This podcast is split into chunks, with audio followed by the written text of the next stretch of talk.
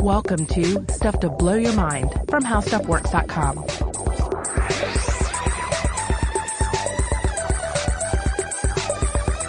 Hey, welcome to Stuff to Blow Your Mind. My name is Robert Lamb. And I'm Joe McCormick. And Robert, I was just thinking this morning about dogs. Yeah. I've got a dog. I'm a big dog fan. Y'all don't have a dog. Nope, we're, we're a cat household. Well, I was thinking about how dogs to many people feel like such morally pure creatures. They're sweet, innocent, loving. Like my dog seems so sweet and innocent to me. And this is really incongruous with the evidence of my senses because consciously I know that he thirsts for blood. Literally the happiest day I can ever, like the happiest I've ever seen my dog was the morning he successfully killed a baby chipmunk in our backyard. he like got it in its jaws and he shook it to death. And then he looked up with such joy in his eyes, his tail wagging so hard he seemed like he might break in half and yet he still somehow seemed to me like this pure, blameless, innocent creature. Uh, and in a way he was, right? Because dogs, you know, they're just following their instincts. It's not like they know better than to do that.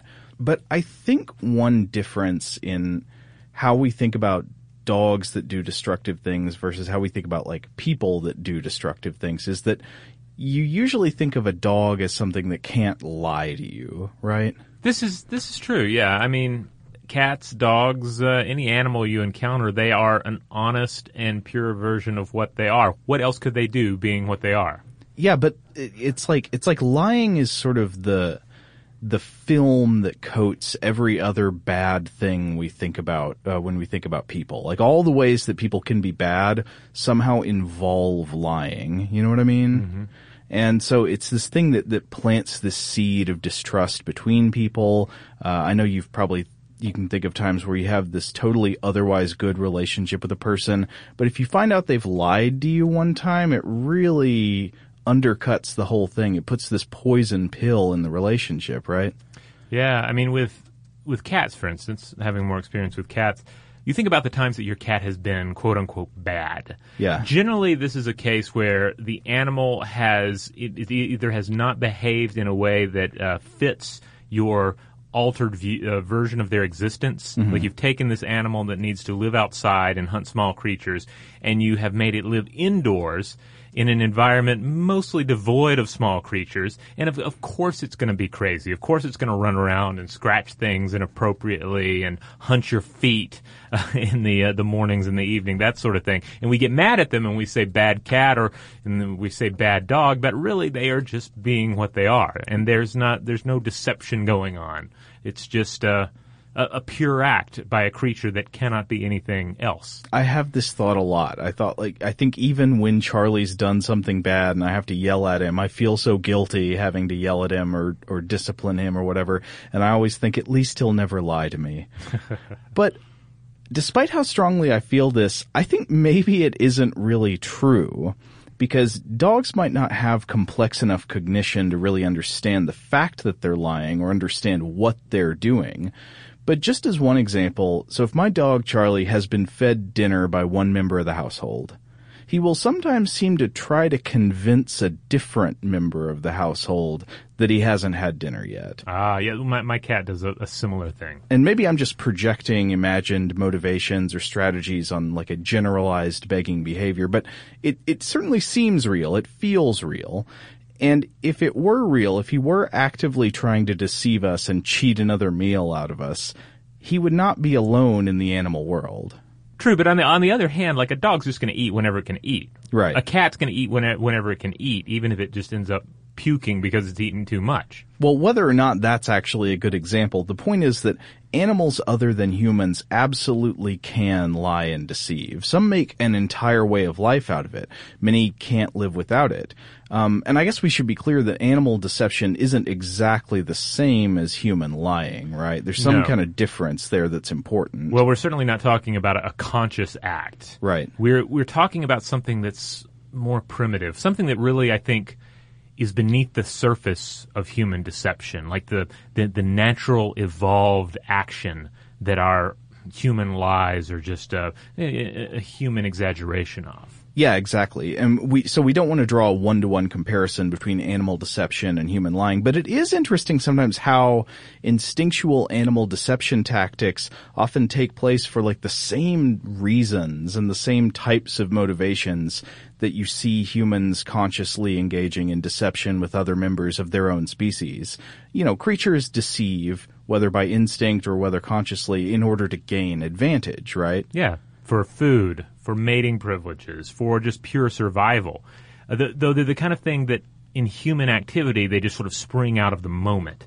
But in the natural world, uh, we see them emerge via natural selection uh, over vast periods of time. Right. And so there is this vast world of animal deception to explore, and that's what we're going to do today. We've decided for today's episode just to take a few of our favorite examples of interesting, amazing, sometimes funny animal deception and talk about them. And if this episode works out, maybe we'll, maybe we can make an ongoing series of this, uh, kind of like our dangerous foods episodes. Yeah, because we're, we're going to get into a lot of mimicry, of course, and mimicry is probably one of my my favorite topics in biology.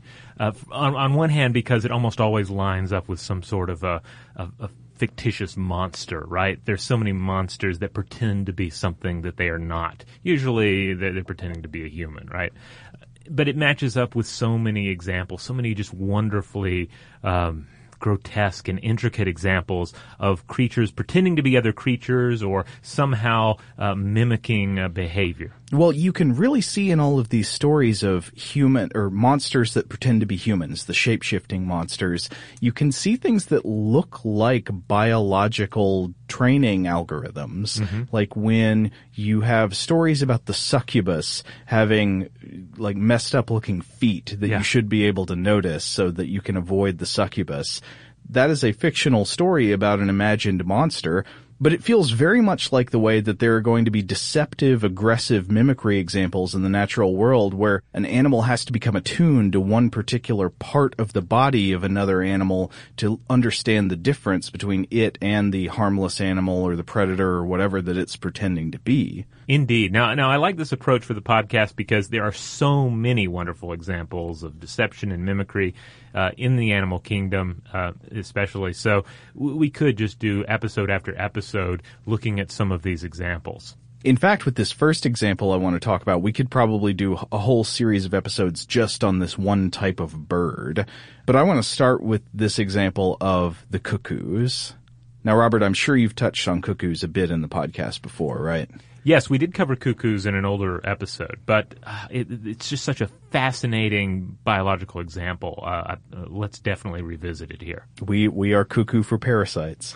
so cuckoos are a family of birds. There are more than 130 species of cuckoos, more than 50 of which are brood parasites. So here's the lowdown on brood parasitism evolution selects for you to have as many future descendants as possible, but for some species, it takes a lot of work to raise them. So what if you could trick another animal into raising your offspring as its own so that you don't have to put the investment in? So brood parasites develop biological strategies for exactly this, to sneak their young into the care of some other animal so they can avoid the resource investment of raising them. So in the case of cuckoos and some other avian brood parasites, this usually breaks down into a three-stage strategy. The first stage is you want to get access to the unguarded nest of a host bird. Second step is lay your eggs among the eggs of the host. And then the third step is often kill or remove the other eggs or siblings from the nest. And this is to maximize all of the uh, parental attention that's going to go to the parasitic invader. And on paper, just looking at the pure economics of survival, this this makes sense. Yeah, and it it often leads to this evolutionary arms race between parasites and hosts, with the host birds evolving defenses against the cuckoos, and the cuckoos evolving better and better tactics for their brood parasitism game. Example: Here's a question: If you're a cuckoo and you want to gain access to a local nest, how do you get to it without the parent bird catching you in the act? Cuckoos are actually not especially strong or agile birds, and they can be injured or killed by attacks from host parents. So if you were a cuckoo, you'd need some way of getting the host parent safely away from the nest while you lay your eggs in there. So how do you do that? Well, some cuckoos appear to have evolved a really ingenious solution to this. They evolved to look like predators, specifically raptors like sparrowhawks.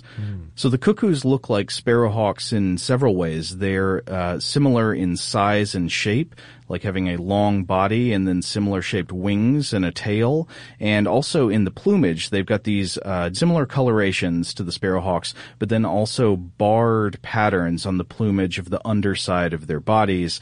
Uh, and then also I've read that their, their swift direct flight has a role to play in their mimicry of hawks.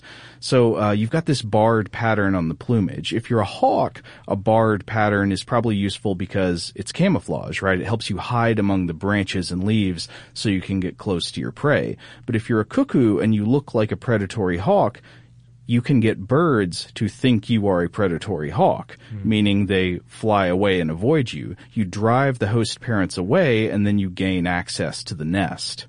Of course, then you've still got this back and forth of the evolutionary arms race going on. So some common hosts of parasitic cuckoos like reed warblers or uh, Acrocephalus uh, scirpaceus, they've developed the ability to tell the difference between cuckoos and genuine hawk predators. So you put a stuffed sparrowhawk in front of them and they will fly away, they'll avoid it. But if you put a stuffed cuckoo in front of them, they'll often mob it and go nuts attacking it. And then again, the trickery of avian brood parasites can go in exactly the opposite direction, driving the evolutionary arms race to the other end of the spectrum. So to, to cite a paper here from Proceedings of the Royal Society B in, uh, 2015 by Feeney et al., the authors tested the hypothesis that female cuckoo finches, or An- Anomalospiza imberbis, uh, that this is another parasitic uh, bird, a brood parasite bird, that they aggressively mimic harmless bird species in order to un- to gain undetected access to the nests of their hosts, which are tawny-flanked prinia.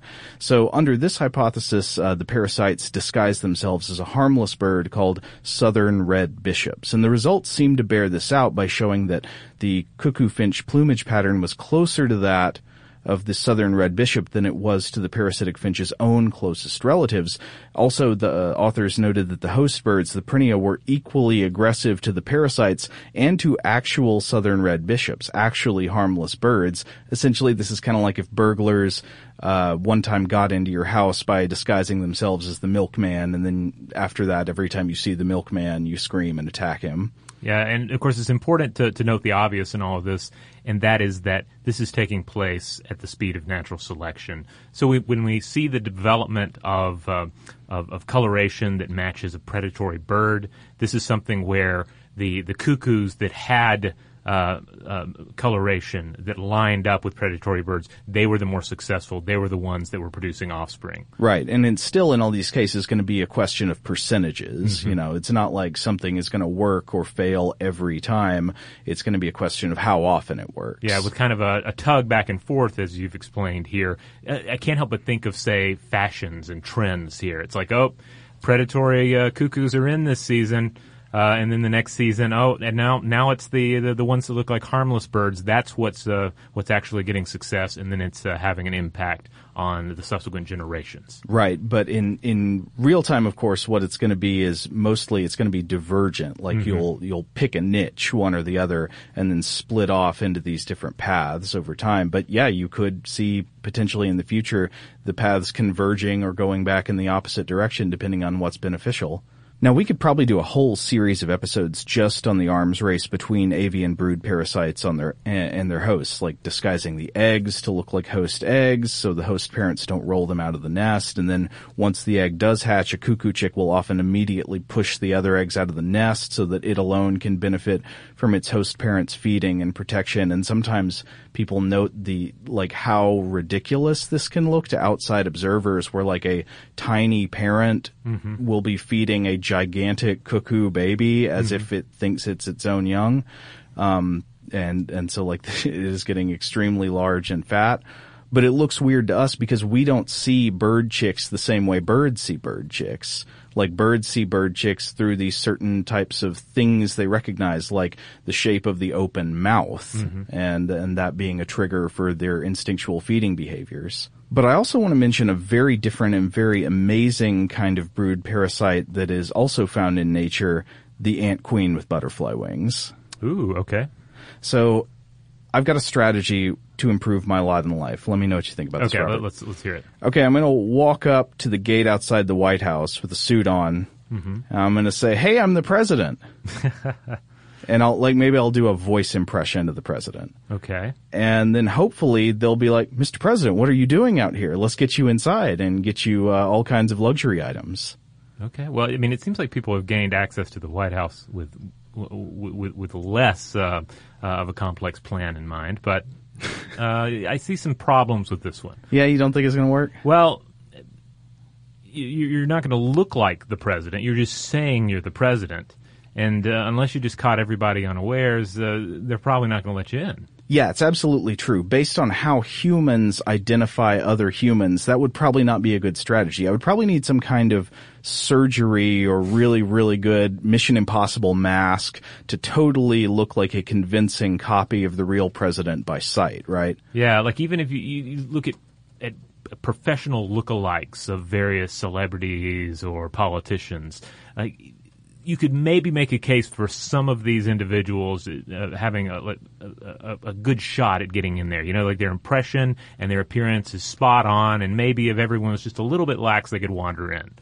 But generally, we, we just have so many caveats uh, that we're looking at to identify somebody. Well, right, but that's because we are humans, and it's because we identify by sight and by sound primarily. Now, what if I didn't actually smell like the president?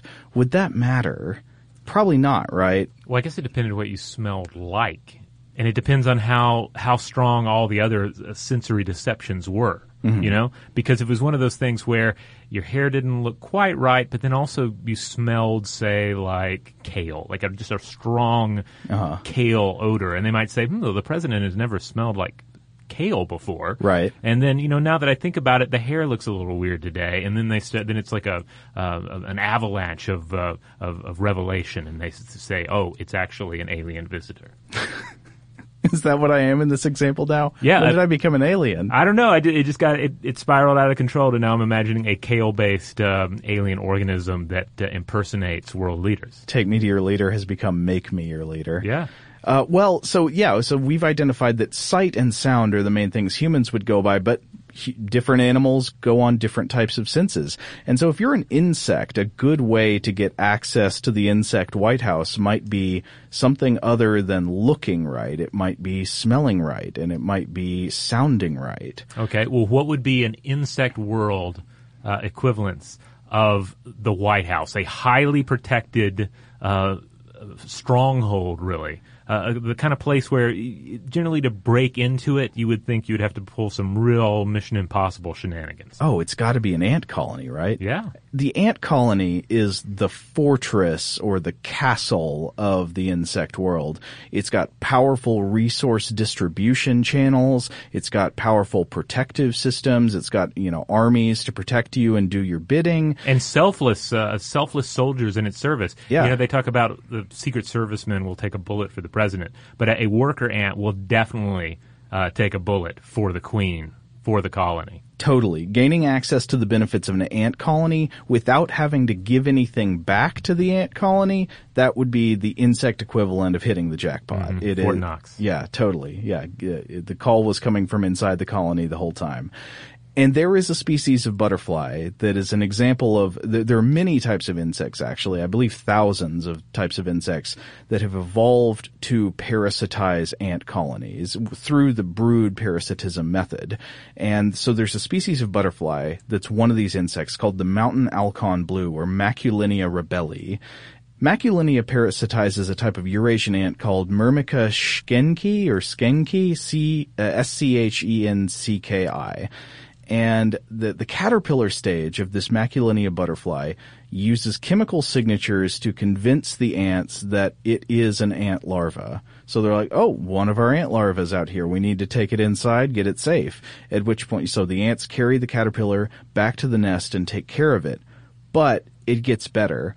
A 2009 study by Francesca Barbero et al. in Science found that M- Myrmica queens partially demonstrate who they are to the workers in their colony by making distinctive acoustic sounds, quote, that elicit increased benevolent responses from workers, reinforcing their su- supreme social status. So this parasite is able to convince the ant colony through this deceptive tactic and through making this type of noise by it's it's like a friction based noise that it makes with rubbing its body parts together Mm-hmm. that it is not only welcome in the colony it's not only a larva that should be taken care of but it's a queen and it's got to be given ultimate deference status resources and all that. And this works so well that the parasitic butterfly puts on the vast majority of its adult weight while being fed by its ant servants. Oh wow, that is that is quite a coup. This would be just like if you showed up at the gates of the White House and you sounded like the president, you smelled like the president, and then they took you in and they started feeding you all of the president's favorite foods. Right. So this is an amazing example, and it's funny. So we've been doing this anthropomorphizing thing uh, because I think it often makes these examples even more amazing and funnier to try to think of what the human analogy would be.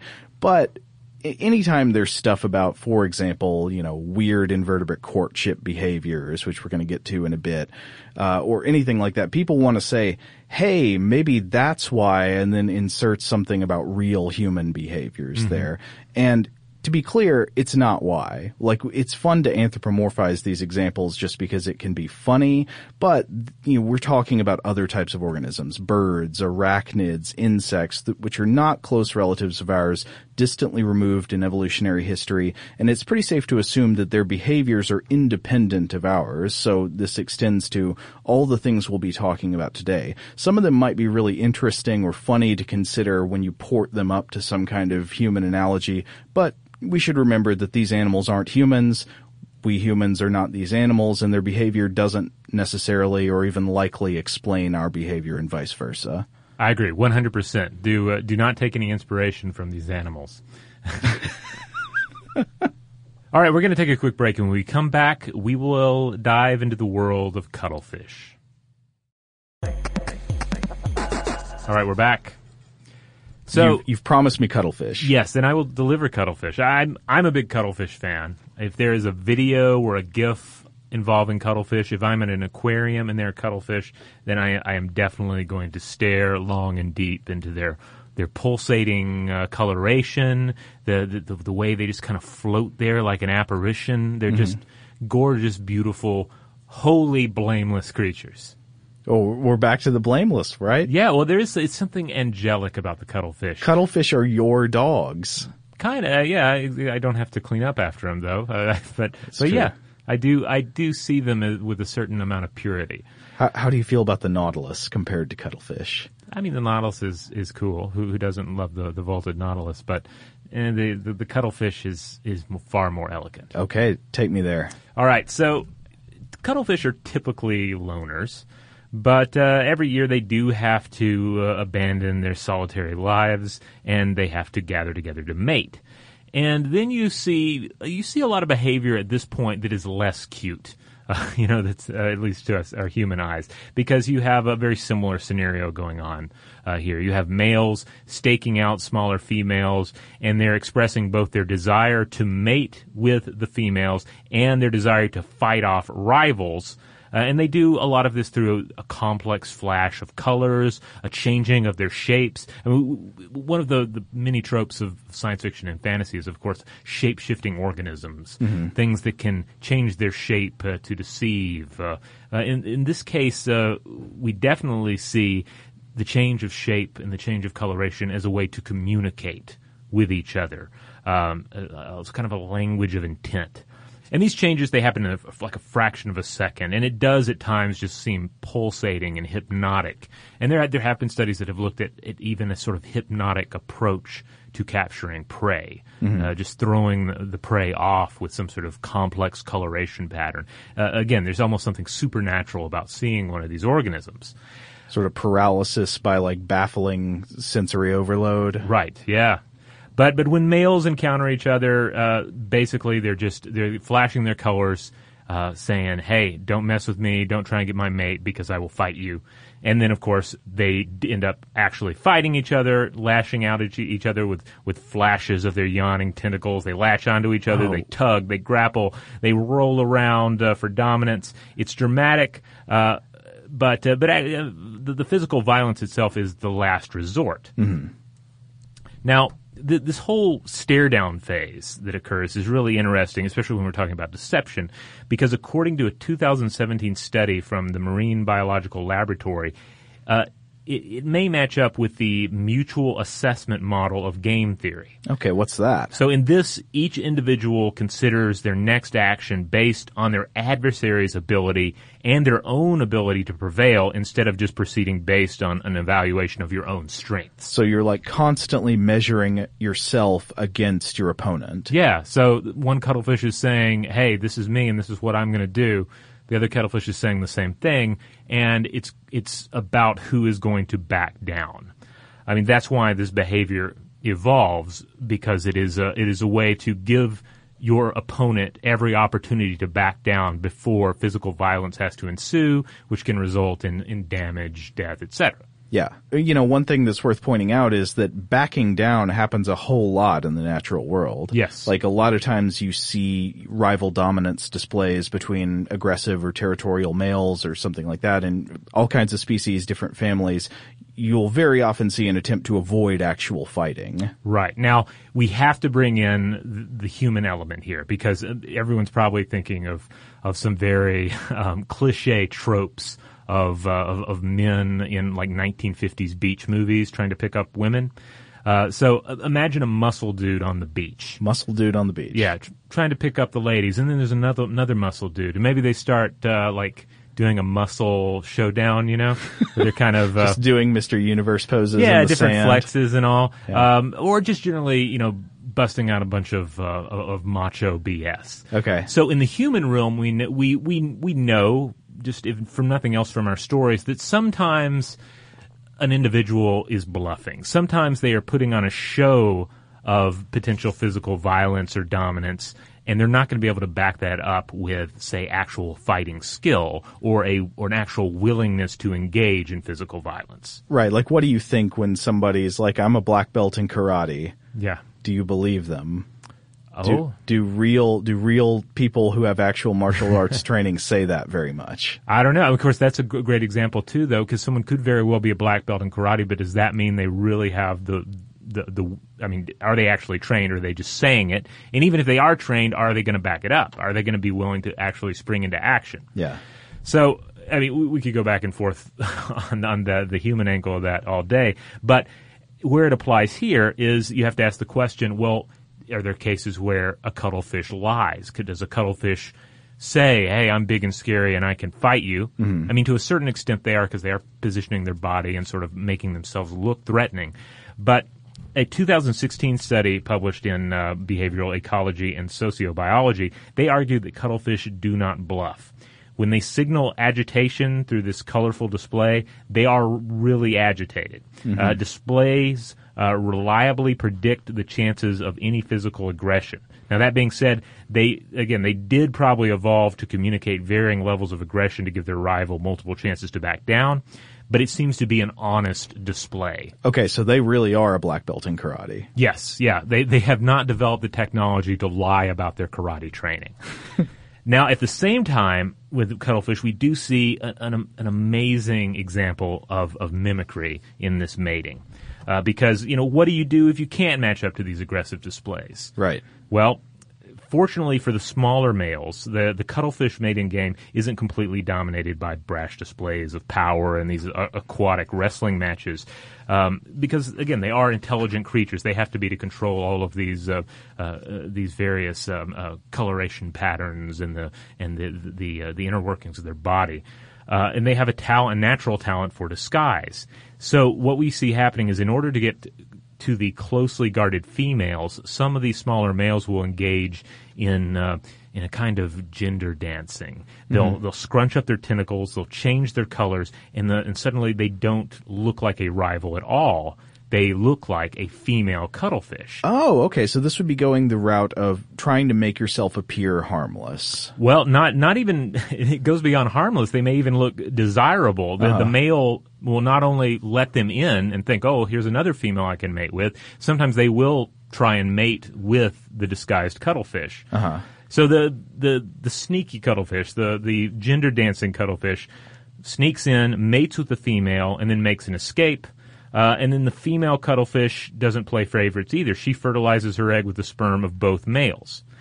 And uh, and I should note that it's not merely a proximity game here. It's not just a matter of whichever male gets closest is going to be the one to mate, uh, because uh, the female is going to reject something like seventy percent of her suitors, according to a 2006 Marine Biological Laboratory study.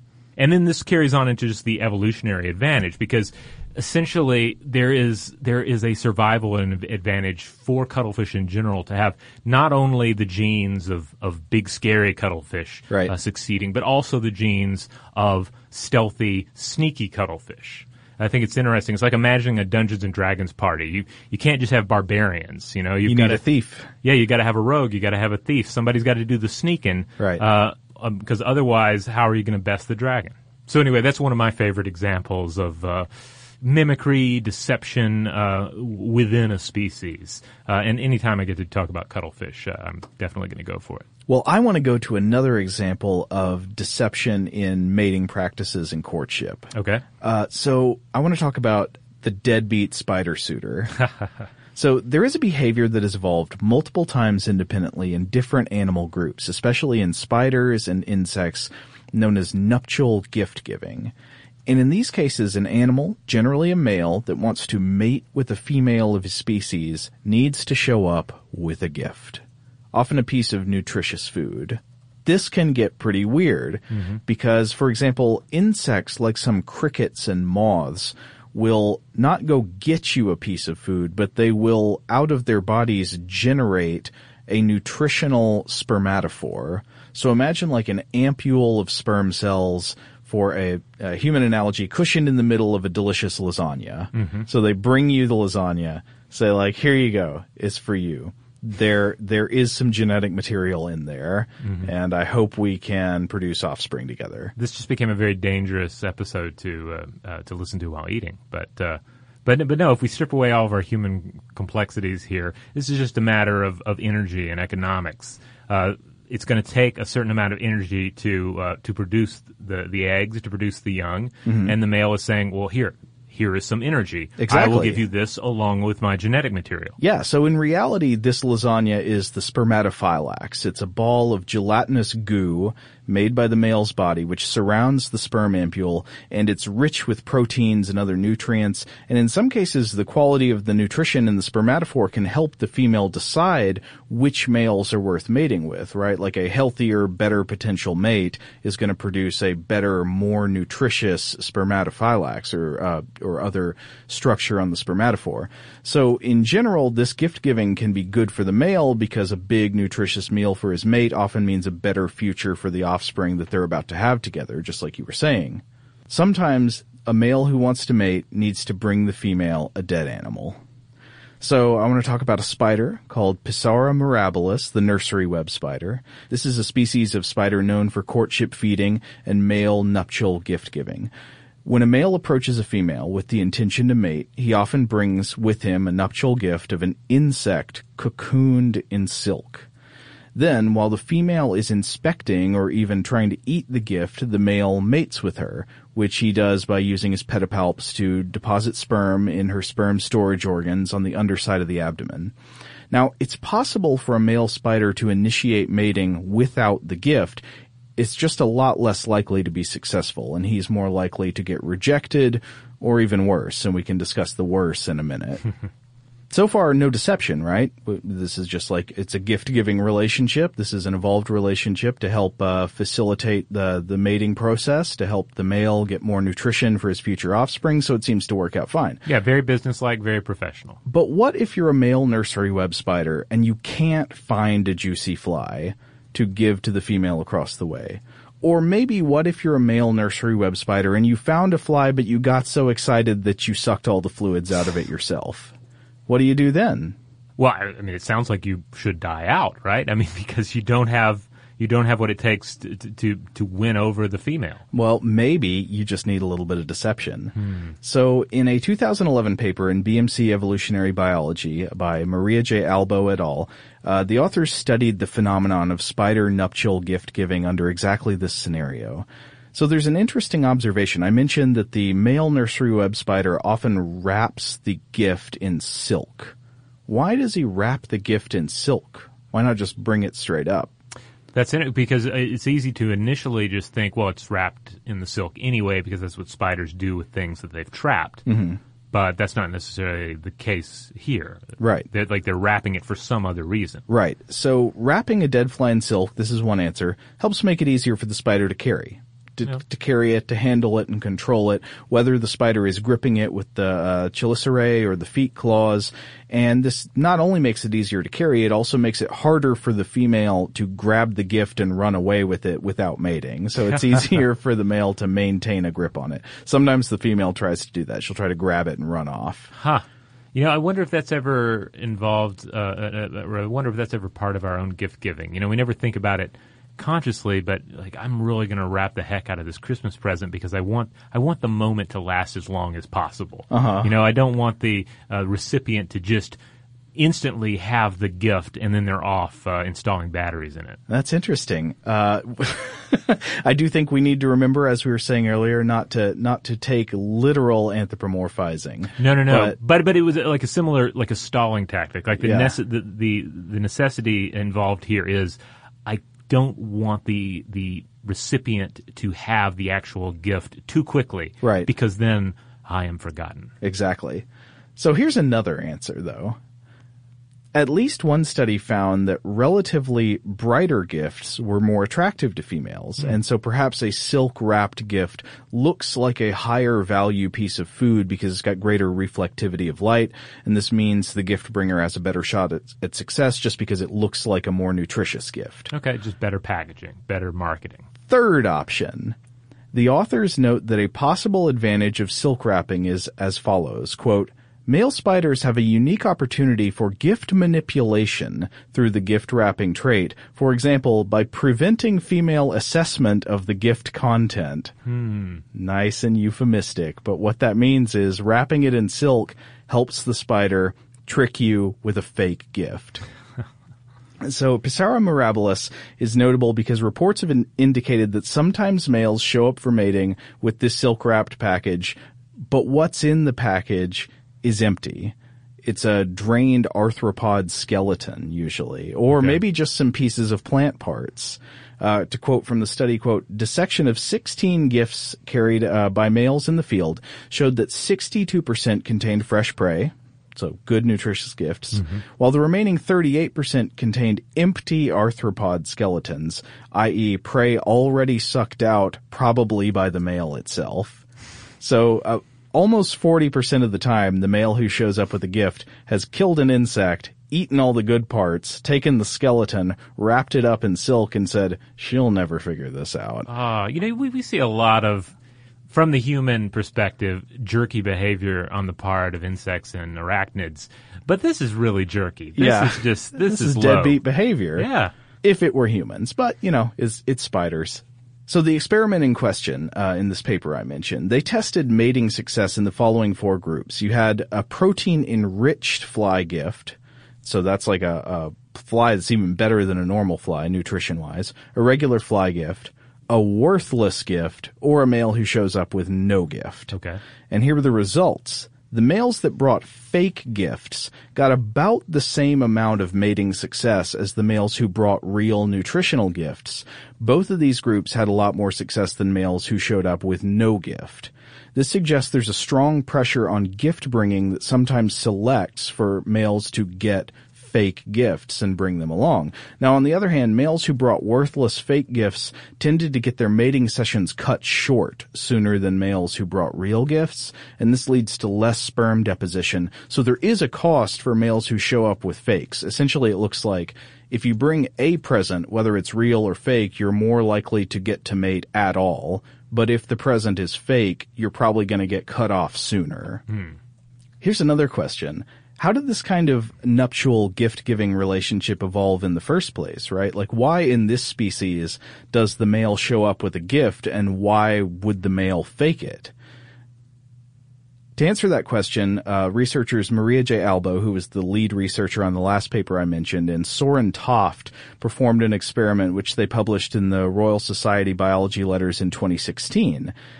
And so the main existing hypothesis to explain the origin and maintenance of food gifts during mating was that for females, the benefit is obvious. It's the extra nutrition you get without any extra work and it helps increase fecundity.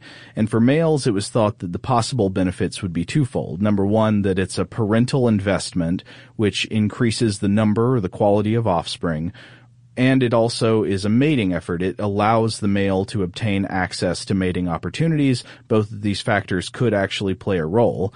The authors write, quote, a third hypothesis applying to predatory and cannibalistic species proposes that nuptial gifts may act as physical protection against sexual cannibalism ah. from aggressive females. Uh, and they said this hypothesis at the time of their paper hadn't yet received any support, but they were about to demonstrate some support for it. So first they collected a bunch of spiders before their maturity molt, and then once the spiders reached adulthood, the females were sorted into groups of well-fed and poorly fed spiders. And then they staged mating encounters between uh, females and males and recorded whether the males were carrying a nuptial gift with them or not and they recorded several possible outcomes. There was successful mating, there was rejection of the male, there was cannibalism, where the female eats the male, and then there was gift stealing, what we mentioned earlier, where the female grabs the gift and then runs away with it without mating. Mm-hmm. Uh, so females that did not cannibalize were tested again on the following days, up to eight times, and the results were interesting because you'd guess that the poorly fed females would cannibalize the males more often, right? They're really hungry, so they're they'd be more likely to eat the male spider who wants to mate. Yeah, she needs the energy. There is energy in the in the male's body, and the male has outlived its usefulness. Exactly, uh, and that conversely, uh, well-fed females would not bother eating potential mates.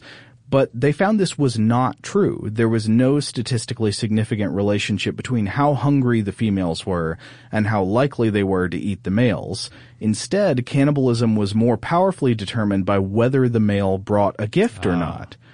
They said, quote, females staged with no gift males were on average more than six times as cannibalistic as females staged with gift carrying males.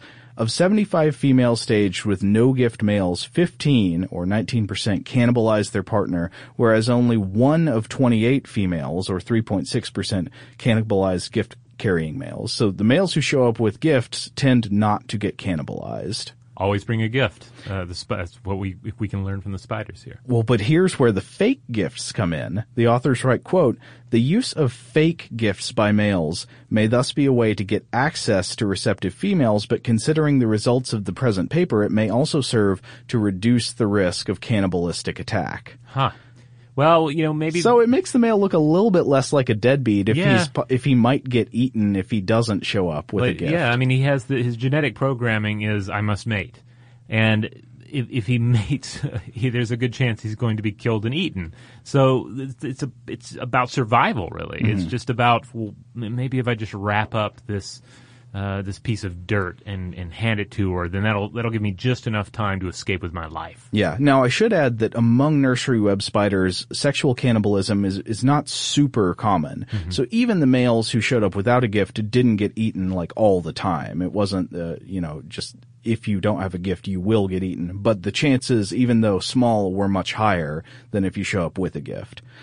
I want to add one more layer of deception in the nursery web spider mating. Sometimes in the nursery web spiders, males play dead during this process. So it's like a whole other thing going on. Uh, from uh, a paper by Albo in 2011, sometimes during mating, the female nursery web spider is going to attempt, as we've said, to grab the nuptial gift and run away with it.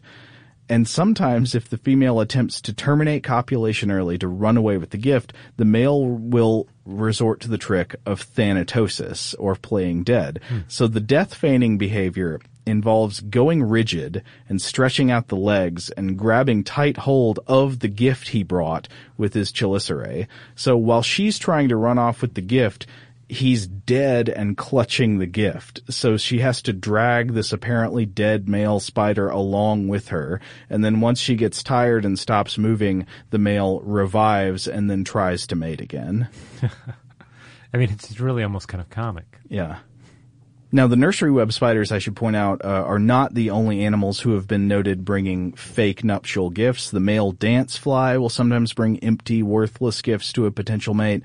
Uh, and there is another spider species called Paratrechalea ornata, and some researchers found that 70% of males in this species tried to initiate mating with worthless gifts, like these same drained, leftover prey skeletons the worst gift of the arachnid world. That this is all fascinating because when you start breaking it down, really, and when you try as much as as possible to cut out the the, the human layer of uh, interpretation here, right? You you see just how these things emerge. It's just Right. like a. Uh, like an like an economic byproduct of these these complex mating relationships. Yeah, well, it's one of these things where there's like a deep economy of animal behavior that we would never even understand unless there were people doing these detailed studies. I mean, mm-hmm. there's so much to consider in the costs and benefits of how you bring a dead thing wrapped up in silk or whether you choose to do so or not. All right. Well, on that note, we're going to take one more break, and when we come back, we will discuss some femme fatales. All right, we're back. So, one of my favorite acts of animal deception, uh, and if anyone has seen any of the old uh, Monster Science videos uh, that, that I did, then you're, you're already familiar with this one. Uh, but I'm going to add a, a little extra to it as well. Uh, but but I find it I find it very much like the idea of a beautiful vampire luring human victims in with the promise of sex, only to kill them and drain them of their precious blood. Uh, only this example is even cooler, and it comes from the world of lightning bugs. Oh, wow. Yeah, so you have a few different varieties of lightning bugs uh, out there, but the one we're talking about here. Hey, d- d- if I can interrupt. Yes. Lightning bugs seem like the most innocent of bugs. Oh, yeah, yeah. Talking about animal innocence, my dog is innocent. Cuttlefish are innocent. Lightning bugs are so sweet. Yeah, just something that children go around trapping in a jar and then hopefully releasing. You know, they're, Yeah. they're just this kind of magical creature uh, afloat in the wilderness. They're they're the magic of summertime when you're a child in the twilight. Yes. Now, of course, all that uh, that that, uh, that lighting uh, that they're doing out there, the uh, the little patterns they're forming, this has to do with mating. And then this is where the female Photurus lightning bug enters the picture Okay. also known as the femme fatale lightning bug. So what she does is she goes out there and she mimics the flash signals of a mating female Photinus lightning bug, which is a different species, but related. Now, for, for Photurus and Photinus. Yes. So the femme fatale is Photurus, Mm-hmm. and then she is mimicking uh, the, the the the lighting displays of a Photinus. Okay. Right. So the thing here is she doesn't want to mate with Photinus males. She wants to kill them and consume their nutrients, especially this uh, defensive steroid uh, that they have in their bodies called lucibufagins, which provides protection against predatory jumping spiders. Huh. So the femme fatale bug, she can't produce this steroid on her own. She has to seduce and kill uh, these these other lightning bugs in order to acquire it. And in fact, she attracts males of four different species of lightning bugs with di- with distinctively different flashed responses. Uh-huh. Now, this behavior was first observed in 1965. Uh, it was suspected prior to that, but for the most part, it's only fairly recently that we've been able to understand it. Now, at this point, you might wonder, though, hey, what do you do if you're a male Photurus lightning bug? Uh, what did they do to attract their mate when their females are out there preying on the males of another species? Right. Well, according to a 1980 study published in Science, the males have their own mating displays, uh, you know, that are that are key to their species, but they'll also mimic the male mating displays of other species in order to attract their own females. So, so think about this. Anyone who's seen uh, From Dusk Till Dawn, you know, Salma Hayek's vampire queen character? Okay. Okay, so um, imagine her. She's out there luring bikers into her deadly embrace. Meanwhile, you have Cheech Marin's character, Chet, who's another vampire, uh, say he wants to mate. What's he going to do to get her attention? She's going around uh, tearing bikers apart. Maybe he has to disguise himself as a hapless biker in order to attract her attention. Wow, that's like that's some Matrix stuff. That's Yeah. several several levels down. Yeah, it's it's it's it's just it, it, it can sound dysfunctional, I guess, but you know, it's you know every every couple has their thing. But uh, the crazy thing here is that, as best I can tell, and based on uh, a couple of the papers I looked at, there's no known parallel in other animal communicative systems. It's it's just this the, this this weird scenario of um, of the, the the parasitic lover and her parasitic mate uh, and, and the and the male having to actually pretend to be her prey in order to mate with her. It's phenomenal. I love it. That is amazing.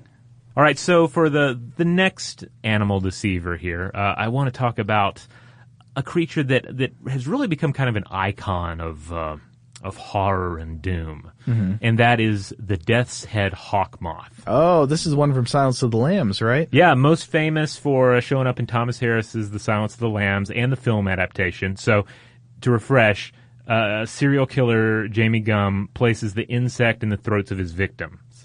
And it seems like a fitting calling card, right? Because on one level you have this this theme of metamorphosis. He's trying to transform himself, and here is a, a creature that is defined by its transformation. Okay. Uh, but it's also nice and thematic because the moths feature coloration on their backs that hauntingly look like a human skull. Yeah, it looks like uh, on the day that that animal was created, the gods were really into Megadeth. Yeah, yeah, they they're very gothic looking, and, and it's people have been noticing this for ages. There are African myths that involve the death's head hawk moth as being a you know a a, a, a, a token of doom. There, there, you also have it showing up in the works of John Keats. It shows up in uh, Bram Stoker's Dracula. Dracula sends them uh, to Renfield. Oh, really? Yeah.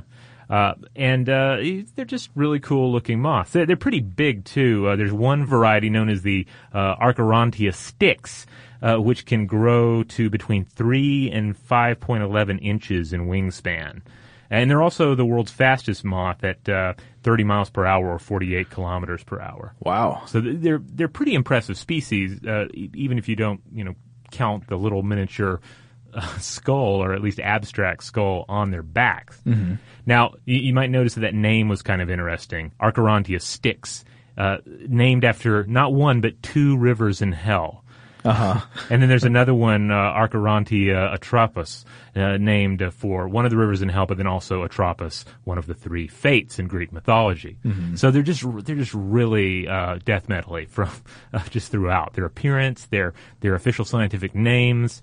Uh, but it goes it goes well beyond that because you, if you if you get past their just basic appearance and uh, and a lot of the superstitions about them, you might ask, well, what does a what does a hawk moth eat? What does a death's head hawk moth hunger for? Uh, I would guess, I don't know, does it like desiccated skeletons that are being taken as gifts by all these nursery web spiders? You'd think, yeah, I think it would be more fitting if they if they fed on carrion, I eat the bones of insects. but they don't. They're like poo. They're like Pooh Bear. They love honey. oh, for a second I thought you meant they like poo. No, no, they are like Pooh the bear. Uh-huh. It just as Pooh Bear likes honey, they love honey. In fact, it's pretty much all they eat. The delicious foodstuffs of the bees, that's all they want. Okay. Well, how do they get it? Well, th- this is where it gets interesting because we come back to the similar scenario with the ants. Sure, that hive is full of delicious honey, But the bees don't make it for moths. They Right. make it for people. Right. No, wait No, a minute. no. They make it for other bees. They make it, yeah, and they protect it fiercely. They have stingers. It is a dangerous place to go. Uh, I, I'm reminded of an old Donald Duck cartoon. I don't know if you ever saw this one growing up, but Donald dresses up like a giant bee to go into the beehive to collect the honey. Does it work? It does until Chip and Dale um, like screw with his plan, and Oh, then no. lots of stinging and quacking uh, ensue. Uh, but it's basically what's going on here. There's there's there's some form of mimicry going on with the death's head moth uh, when it enters the hive. Basically, it it waltzes in, it hangs out, It eats honey and then it leaves at its own leisure. And it's only rarely stung by the bees and seems to be only weakly affected by the venom. Uh, actually entering the hive seems to be the only real choke point in the plan. This is when they receive the most attention. Mm-hmm. Uh, but once they in, they're in, they tend to stay still on a comb while they feed and nothing really bothers them. Well, how do they achieve that? Well, for a while it was a mystery. So some theorized that it was the creature's ability to squeak. Huh. And this is kind of a callback to where the, the, we were talking earlier with the with the use of sound yeah, in the, the, ant colony. The butterfly that ma- that sings a song that says "I'm the ant queen." Right. So uh, these uh, death's head moths have been observed to squeak upon arrival at a hive, and the theory is that they might mimic the queen's call for worker bees to freeze. Plus, the squeaks may be adapted to particular types of bees. But some researchers aren't as fond of this theory, and at the very least, they, they tend to believe that there is there is more going on than mere uh, sound. Mm-hmm. Now, as an as an aside, it is interesting when you start looking at how they make that sound. So they apparently modified their their sucking over time to better slurp all of that viscous honey. Okay. Uh, so uh, once these uh, the, these modifications were in place, uh, according to German researcher Gunnar Brehm, uh, they were able to develop an ability to produce squeaking noises by inflating or deflating the pharynx or the epipharynx at the base of the proboscis. They emit this sound uh, also to ward off predators, and it seems to work so well that they have very few additional defensive capabilities, except for some thorns on their legs. Uh, and, and I've seen the, the process of creating this sound uh, compared to the playing of an accordion. Whoa. And then there's an, there's another theory, and this one is that the death's head marking resembles a worker bee's face. What? Yeah, but uh, that one doesn't seem like a very popular theory at all. I'm no uh, entomologist, but it, it it's a little too Donald Duck. I feel it's yeah. like Donald Duck puts on a fake stinger and paints himself uh, yellow and black so uh-huh. he fools the bees. It's, it seems like it's on that level. But no, more recent research reveals that they excrete an odor that contains the same compounds present in honeybee odor. Uh, and this is, again, something we see in various ant mimics in ant colonies as well. Produce the appropriate smell, and you have a real leg up on surviving your infiltration of the enemy compound just like we could probably do a whole episode or series of episodes on uh, brood parasitism in birds, we could probably do a whole episode or series of episodes on ant mimics. Yes, yeah, because they're actually when we were putting this episode together, and we were selecting organisms, I had originally selected another ant mimic. Yeah. And then when, when you told me you were doing an ant mimic, I was like, oh, well, I, I should do the death's head moth because I've, I've, wanted to, to research this, uh, this creature for years. Uh, but yeah, ant mimics are so cool. But this is another example of like the ant mimic, something that exploits the teamwork of a social species. Indeed. Now, of course, this probably raises the question for many listeners, what's the deal with that skull? Like, right. And I should drive home that if you look at different images of the skull, it, it, sometimes you have to squint a little bit, or you know, sometimes you have to realize that it is an abstract skull at best. And aside from the worker bee face theory and the and the general trend in mimicry to have something resembling eyes or a face somewhere else on your anatomy, mm-hmm. there's not actually a lot out there on the purpose of the skull. And I think part of it is on us. I mean, we as humans, we're obsessed with our own countenance. We're obsessed with death. We we, we, we see our faces everywhere, and, uh-huh. we obsess about uh, our mortality. And then we see. I, this, I see skulls in my breakfast cereal. Yeah, yeah. I mean, we kind of love skulls. It's it's it's it's what we're into. And then this thing on this uh, this moth's back kind of looks like a skull, and we just go way overboard with it. Uh, you know, we uh, to quote T.S. Eliot, we see the skull beneath the skin and mm. uh, that seems to be the, be the, best explanation I can find uh, thus far for the uh, Death's Head moth. If anyone out there has found any additional scholarship on this question, do share it with us. I would love to read it. Well, let's just say that it's a design to accommodate the needs of future thriller writers. yeah, or or to distract us from the the, the other uh, aspects of the, the species, because that's the thing. We we think of the death's head moth, and we just think of that the, the poster for the Silence of the Lambs, mm-hmm. or you know, or some other usage of the, the creature to to portray a sense of uh, of weird doom. Uh, but they're they're a fascinating organism in their own right. Their, their ability to to to conquer the colony and uh, and and fatten themselves with honey. and uh, and get out without anybody uh, even really noticing that they were there. And then they and they can squeak. Very few moths can squeak.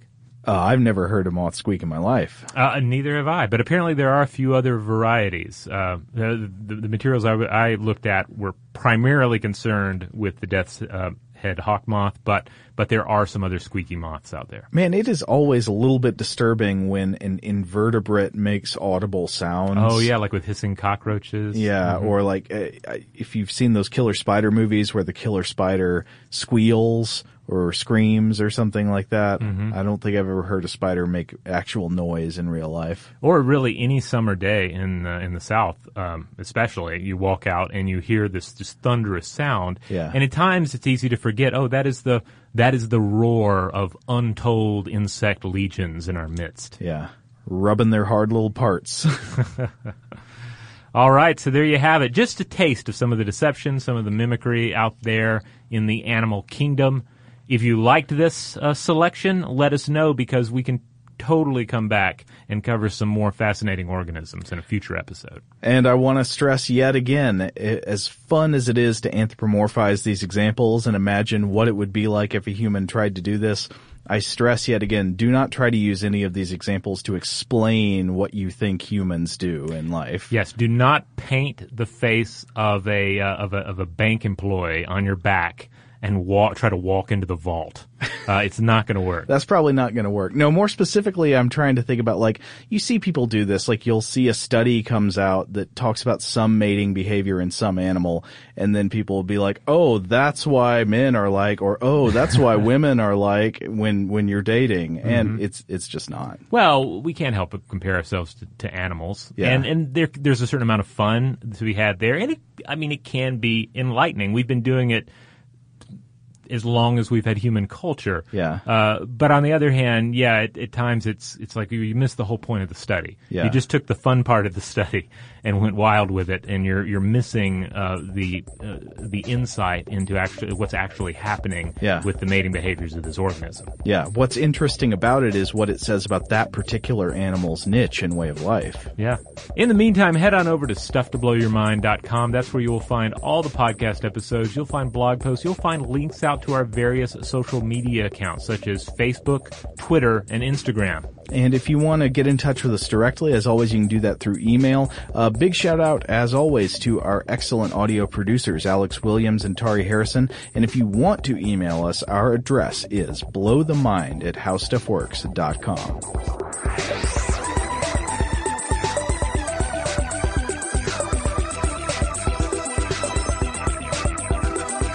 For more on this and thousands of other topics, visit howstuffworks.com.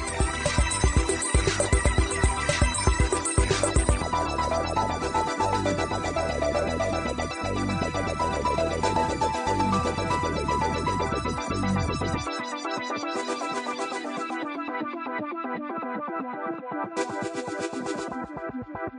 you.